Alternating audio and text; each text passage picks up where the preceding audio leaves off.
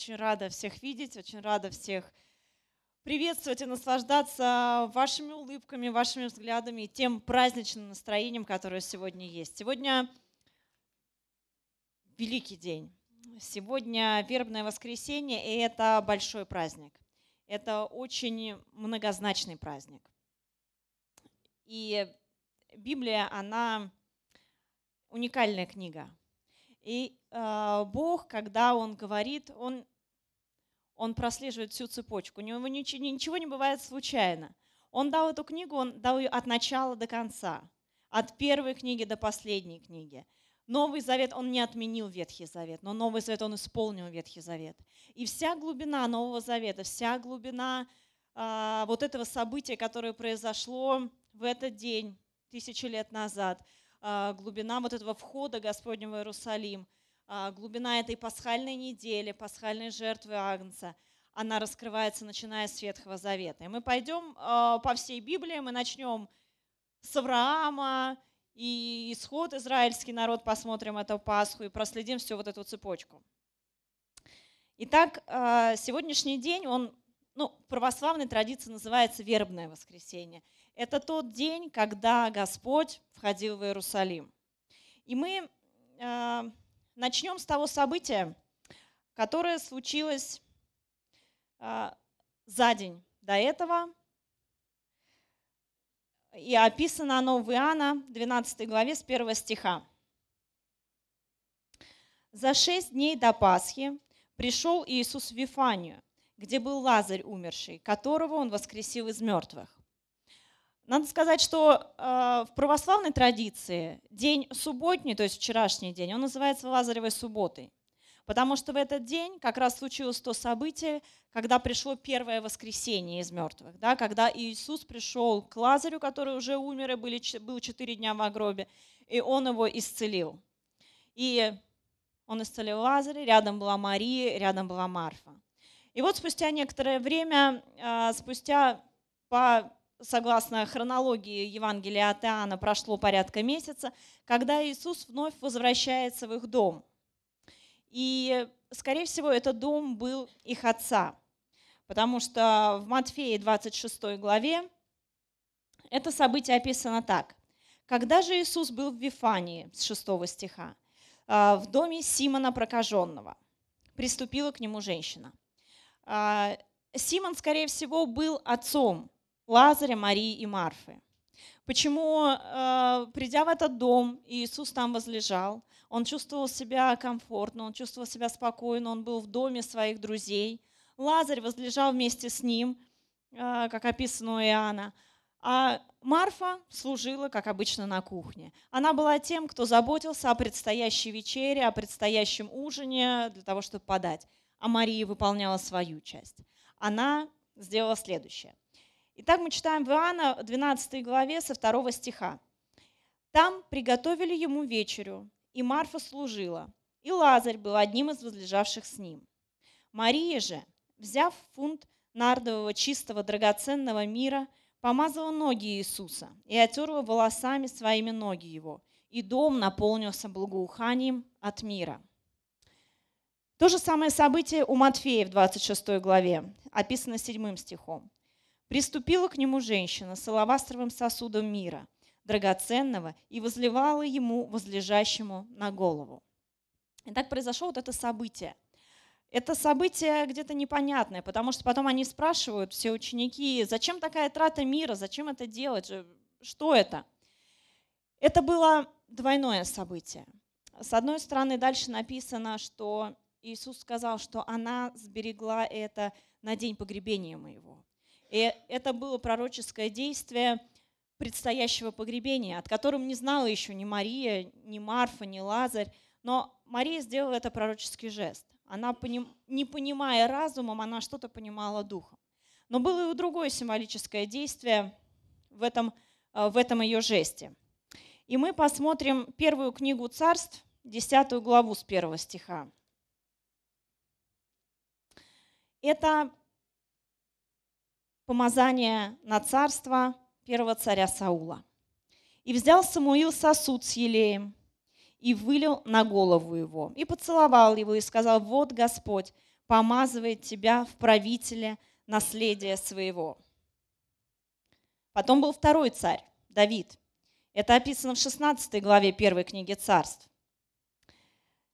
Взял Самуил рог с елеем и помазал его среди братьев его, и почивал на нем Дух Господень, на Давиде с того дня и посели. Происходит помазание на царство. И Иисус, когда Мария возливает на него этот рог масла, она возливает ему на голову, но он стекает до ног, и она ноги утирает своими волосами. То есть Иисус был полностью помазан, помазан в Духе Святом для того, чтобы на нем пребывал Дух Господень. Он помазан на царство. И э, вот это, этот воскресный день, этот предстоящий его вход в Иерусалим, он был ознаменован и начат с того, что он был помазан на царство. Он был помазан как царь в доме Израилевом. В Израиле, знаете, всего было три царя. Первый был Саул, второй был Давид, и третий был Соломон. После этого единого царства Израиля не существовало, колена распались, началась междуусобная война. Это было три царя, которые, которые царствовали над всем Израилем. И Давиду Бог сказал, что твое царство будет вовек, оно не кончится никогда. И в Иисусе э, в этот день происходит то, что Он помазан на царство Израиля. Он помазан как тот царь, который будет всегда который, царство которого вечное, царство которого оно на небесах. Итак, мы возвращаемся э, в послание Иоанна. Что же у нас происходит дальше э, в Евангелии Иоанна? Итак, Иоанна 12 глава мы читаем, э, начиная с 12 стиха.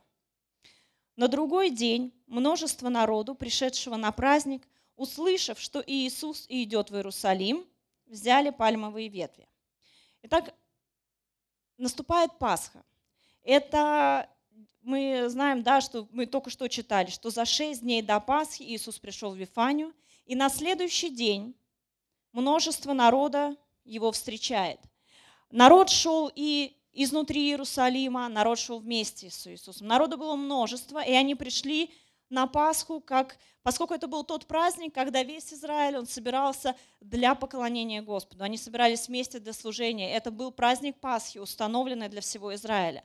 Они пришли с паломничеством в Иерусалим, но услышав, что там есть Иисус, что Иисус тоже идет на этот праздник, они пришли встречать Его. Потому что событие, которое свершилось только недавно, воскресение Лазаря из мертвых, оно разлетелось уже по всему, э, по всему Израилю. И Э, начальники, они уже искали, чтобы убить Иисуса и убить Лазаря, потому что это свидетельство, оно возрастало, свидетельство об этом воскресении. И для того, чтобы засвидетельствовать Иисусу, его вот это царское достоинство, его победу над смертью, то, что совершилось э, через воскресение Лазаря, народ пришел засвидетельствовать. И это множество народу, пришедшего на праздник, услышавшего, что Иисус идет в Иерусалим, взяли пальмовые ветви – что такое пальмовые ветви? Это для Израиля был символ, символ жизни. Это то первое, что приносило жизнь. А, они символизировали а, победу над смертью. Пальмовые ветви выстилали перед царями и перед а, военачальниками, которые одержали победу, и с миром, неся мир своей стране, возвращались в Иерусалим. Перед ними постевали пальмовые ветви это был знак того, что его принимали как того, кто принес победу над смертью. Это победа в войне над смертью. Она была принесена, Иисусу а, народ свидетельствовал о том, что они принимают его. Но помимо того, что он победил смерть, и это было признание, а, вот это постилание пальмовых ветвей, народ еще и постилал одежды свои, что было признанием его как царя Иерусалима. Он входил как царь. При этом все люди всегда в ворота Иерусалима, они входили пешком, потому что это город мира, это город поклонения, это город Давида, в который входили с почтением. И Иисус вошел как царь. А, мы читаем а, дальше. Они а, вышли навстречу ему и восклицали, «Асана, благословен грядущий во имя Господня, царь Израилев». Иисус же, найдя молодого осла, сел на него, как написано, «Не бойся, дщерь Сиона, «Все царь твой грядет, сидя на молодом осле». Это было предсказано у Захарии в 9 главе. Это событие.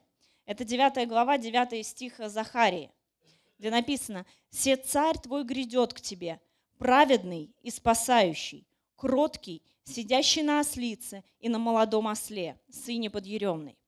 Это было то предсказание, которое Иисусу надлежало исполнить. Он входил как царь, потому что а, осел это было царственное животное. Если конь – это боевое орудие, это то, на чем шли в бой, то осел был – это э, животное царя – и Иисус въезжает в Иерусалим как царь над царственным животным. Он э, въезжает, когда ему подстилают пальмовые ветви, то есть признают его победу над смертью. А, перед ним постилают одежды, его признают как царя. Его встречает все множество народа. Это тот день признания, а, когда Иисуса восхвалили как царя. И народ ждет его царства. Что же происходит далее? А, мы на его царственное величие посмотрим еще в третьей книге царств, в первой главе. А, в этой главе Давид делает пророческий жест э, для своих потомков. Он а, помазывает на царство своего сына Соломона и провозглашает э, вот это действие.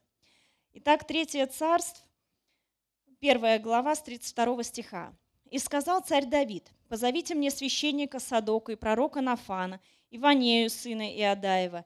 И вошли они к царю. И сказал им царь, возьмите с собой слуг господина вашего и посадите Соломона, сына моего, на мула моего, то есть на, на осленка, и сведите его к Геону, вниз Иерусалима, и да покажет его там, помажет его там Садок священник, и Нафан пророк в царя над Израилем он был помазан на царство. Давид еще царь, но он помазан.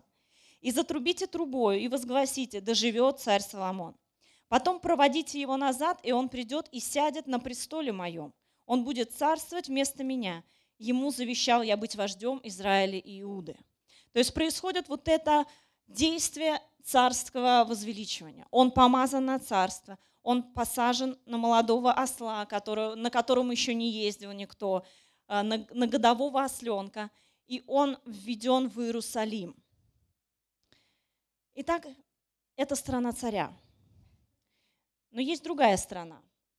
Есть страна, э, где этот день символизирует избрание Иисуса в Агнце для того, чтобы быть закланным за весь народ израильский и за весь народ мира. И это событие, оно написано, описано в Исходе. Это книга Исход. Книга Исход, 12 глава.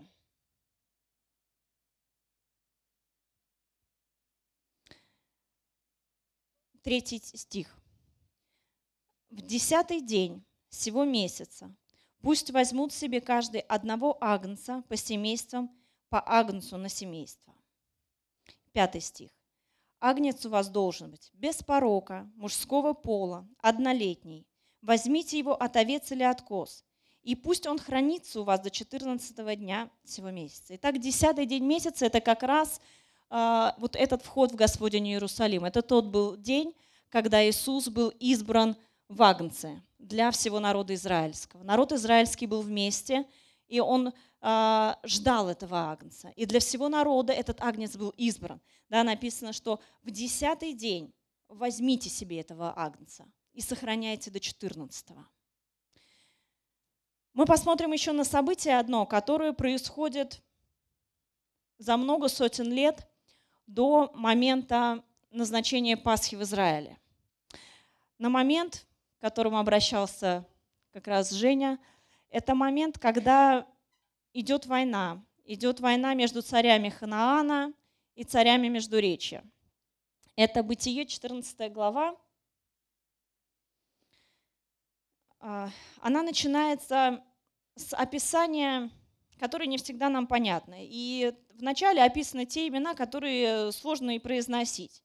И с первого стиха там написано так. «И было в одни Амрафела, царя Синаарского, Ариоха, царя Еласарского, Кадырла Омера, царя Еламского, и дальше, и дальше. Пошли они войною против. И описаны другие цари, уже цари Ханаана. И 12 лет были они в порабощении, и в 13 году возмутились. Ветхий Завет, он уникален тем языком, на котором он написан. И ни одна буква Ветхого Завета, она не имеет э, одного значения. Да? В Израиле на каждый стих Пятикнижня есть порядка 70 толкований, и эти толкования, они с разных сторон рассматривают именно Ветхий Завет. И каждое имя у Бога, оно, оно не просто имя. Каждое имя у Бога, оно имеет значение. Почему Бог так часто в Ветхом Завете, Он переименовывает своих, э, своих избранных людей. Он их называл, он был Авраам, стал Авраамом. Была Сарой, стала Сарой. Нам кажется, что там одна буква, и она не играет роли. Но э, язык таков, что у Бога это являет очень сильную роль. И э, эта война, э, она историческая война, которая была и которая велась между э, четырьмя царями, царями Междуречия и пятью царями ханаанских народов. Народы Ханаана – это как раз та земля, которая в этот момент живет Лот и живет Авраам. И это земля, которая была обещана Аврааму. И сказано, что ты э, на этой земле, это земля обетованная. И много-много лет спустя, когда Израиль будет выходить из Египта, он будет идти именно в эту землю, в землю ханаанскую, для того, чтобы принять ее себе в наследие. И в этот момент, который мы читаем в 14 главе, идет война между вот этими царями Ханаана и царями Междуречья. Это народы, которые живут недалеко. И э, война имеет символическое значение, помимо своего буквального. И символическое значение, оно в именах тех царей, которые воюют. Итак, цари Ханаана. Их перевод с еврейского языка, он очень э, много, э, большую смысловую нагрузку несет. Итак, первого царя звали «пребывающий во зле». Второго царя звали «пребывающий в нечестии». Третьего царя «ненавидящий отца». Четвертый царь «превозмогающий имя, противящийся призванию». И пятый царь «поглотитель». Вот эти цари, которые символизируют плотское начало, которые символизируют похоти человеческие, они побеждают. Написано, что 12 лет они побеждали царей Междуречья. Имена царей Междуречья переводятся следующим образом. Различающий слова, разумный, первый царь. Второй царь, поражающий львов, волю, то есть человек воли. Третий царь, живущий для господства, власть разума через волю над плотью. И четвертый царь, познающий высокое. Это цари, которые символизируют духовное начало, душевное начало. Они символизируют то, что наши э, эмоции, наш разум, наша воля, они способны победить э, то греховное, что есть в нас. 12 лет побеждает цари плоти. 12 лет побеждает плотское начало. Здесь же можно провести параллели да, с переходным возрастом подростком. Это происходит в 12 лет. И 13 лет, в 13, на 13 год, начинает побеждать душевное начало, начинает побеждать разум, начинает побеждать воля. И вот это душевное начало, эти цари Междуречья, они побеждают плотское начало. И они побеждают, забирая с собой э, в плен то, что есть. И в том числе это, они забирают Лота. А, Лот – племянник Авраама, он там живет, и он попадает в плен. Да, и написано дальше в 14 стихе, я уж повторюсь, да, Авраам, услышав, что сродник его взял, взял в плен, а, вооружил рабов своих, рожденных в доме его, 318, и преследовал неприятелей Дадана. Авраам назван другом Божьим. И он побеждает. Он побеждает этих царей, а, которых не мог, никто победить 12 лет. А, и он побеждает, он побеждает плотское начало, он побеждает душевное начало, он побеждает волю духом и силой духа. И а, после победы он возвращается с этим имуществом, да, и его встречают двое. А, один, кто его встречает, его встречает Мелхиседек, и он предлагает ему хлеб и вино. А второй, кто его встречает, его встречает царь Содома. Царь, имя его переводится как пребывающий во зле. После победы духовного над душевным и над плотским ему навстречу выходят двое. Один, который готов благословить, который благословляет его, который есть хлеб и вино, и первосвященник Бога Всевышнего. И второй, кто выходит ему навстречу – это плотское искушение. Выходит тот, кто пребывает во зле. Да, и как Женя говорил, что он предлагает, забери себе все богатство. И здесь дело не только в богатстве, здесь дело в искушении, насколько мы в тот момент, когда мы побеждаем духом, мы а, способны отказаться от плотского искушения. Мы победили духом, но искушение приходит тут же, приходит искушение плоти, возьми себе все богатство. Но он говорит, нет, я беру только людей потому что это была та война, где была явлена сила Бога. Людей у Авраама было не так много. Их было не так много по сравнению с теми э, царями, которые были и у Ханаана, и в Междуречии. Но он их побеждает. Потому что вот это духовное начало, оно всегда побеждает, но всегда приходит искушение вслед за этим. И Авраам проходит это искушение. Он проходит, он не берет ничего, и это явление силы Божьей и славы Божьей было тем, когда люди, они а, обратились к Богу. Они увидели, что Бог Авраама – это истинный Бог. И что происходит после этого? А, этим да, история не заканчивается. На следующий день Авраам поверил Господу, и он вменил ему это в праведность, и сказал ему, «Я Господь, который вывел тебя из Ура Халдейского, чтобы дать тебе землю сию во владение» наступает момент, когда Бог дает Аврааму обетование. И это тот день, который является предвестником Пасхи. Он сказал, «Владыка Господи, почему мне узнать, что я буду владеть ею?» Господь сказал ему, «Возьми трехлетнюю телицу, козу, трехлетнего овна, горлицу, молодого голубя и принеси в жертву». И сказал Господь Аврааму, это 13 стих, Знай, что потомки твои будут пришельцами в земле не своей, и поработят их, и будут угнетать их 400 лет. Но я произведу суд над народом, у которого они будут в порабощении. После всего они выйдут с большим имуществом. Бог говорит о том дне, который через много сотен лет, после того, как Израиль попадет в Египет, о том дне, когда Бог начнет это искупление и вывод из Египта в землю ханаанскую. Это день, когда заключается с Авраамом завет. В 18 стихе написано.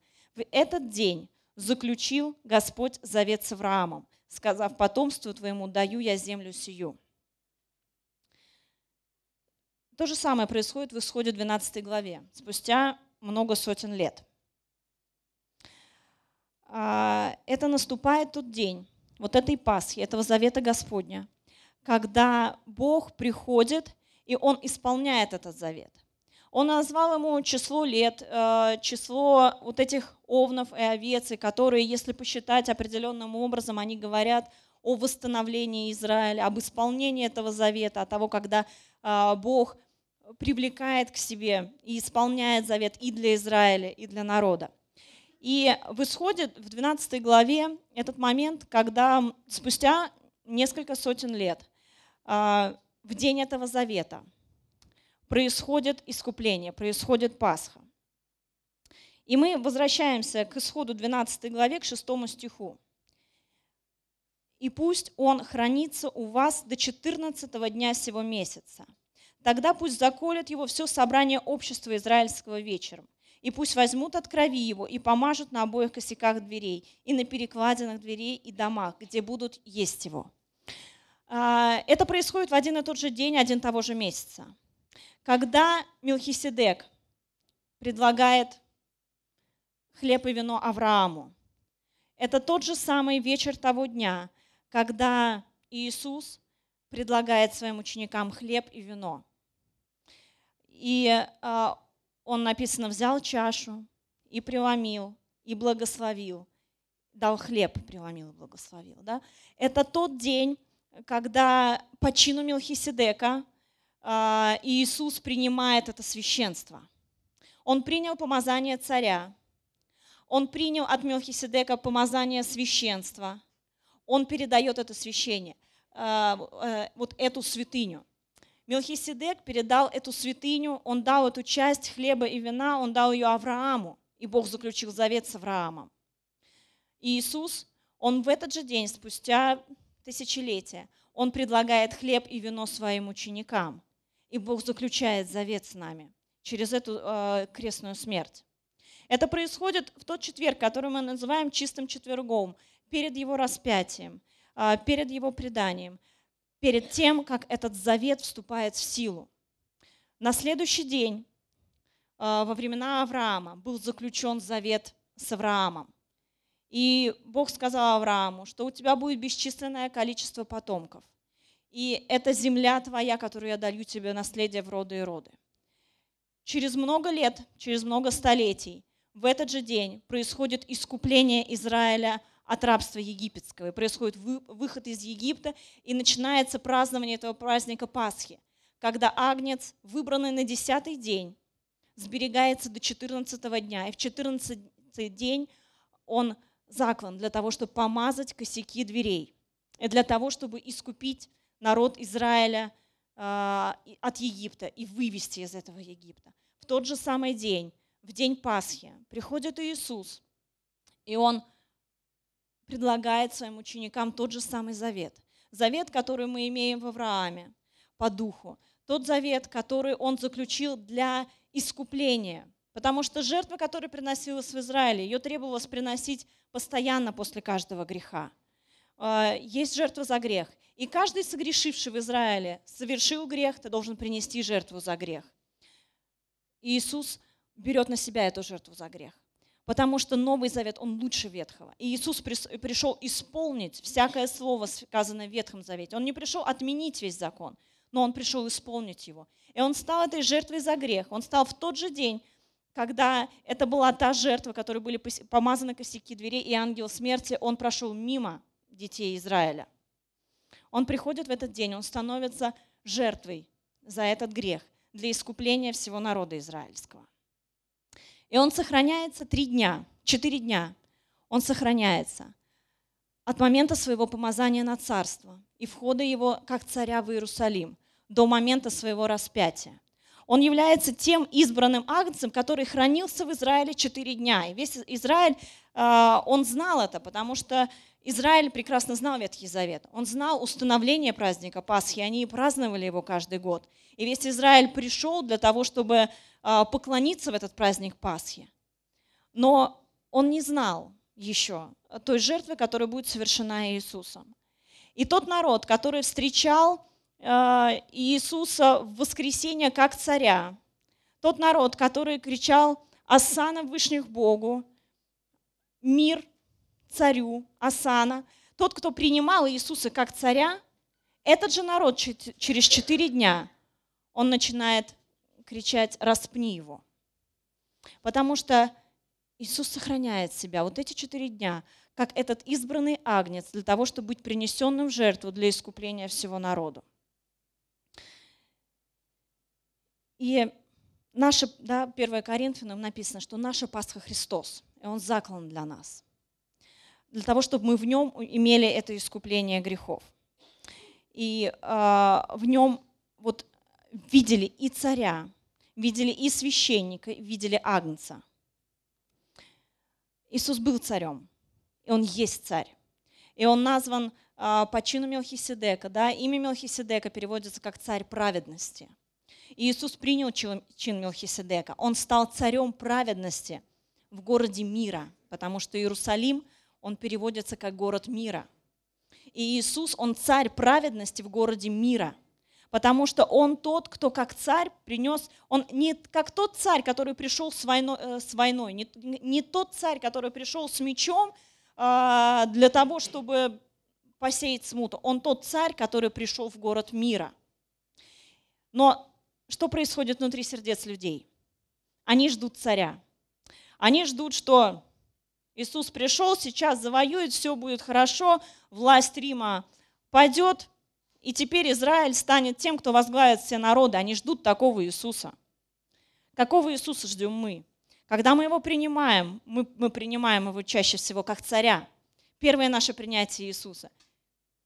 Прими Бога, и все будет хорошо в твоей жизни. И мы ждем его как царя. Мы ждем, что сейчас решатся все проблемы, что сейчас исчезнут все болезни, что сейчас уйдут все скорби, и все будет хорошо. Будет вот такая вот э, прекрасная царская жизнь. Но Иисус – это царство. Он обращает в другую сторону. Он становится тем царем, который добровольно приносит себя в виде агнца. Это царство, принятие этого царства, оно совпадает с тем днем, когда он жертвует себя, когда он становится тем пасхальным агнцем, который приходит для того, чтобы искупить народ от его грехов. И он это делает, потому что это его воля. Это его царская воля пожертвовать себя ради спасения мира. Где мы ассоциируем себя? Когда мы принимаем его как царя, готовы ли мы через некоторое время, всего через четыре дня, принять его как агнца? Готовы ли мы к тому, что то, о чем мы предполагаем, как это будет, а народ предполагал это царство вполне определенным образом, Бог сделает по-другому. Он по-другому развернет это царство. Он скажет, что мое царство не от мира сего. Оно превыше всякого ума. Вот это величие царства внутри и величие смирения Агнца, когда он добровольно идет на крест. А, один из прообразов вот этого креста, когда а, Авраам ведет на жертву своего сына Исаака. И он избирает в то же самое время, это те же три дня пути, а, когда он берет своего сына и говорит, что мы идем поклониться Богу. И они идут на гору моря. То же самое место, где стоит потом храм, где потом встанет через некоторое время а, ковчег завета и жертвенник Божий. Они идут на то место. И Исаак, он знает, что ведут его. И ему, ему те же 12-13 лет, Исаак в этот момент. Он идет три дня пути, зная, что он сейчас станет жертвой за грех. Как он себя ощущает, 12-летний ребенок, который знает, что сейчас отец его принесет в жертву? Но он идет добровольно.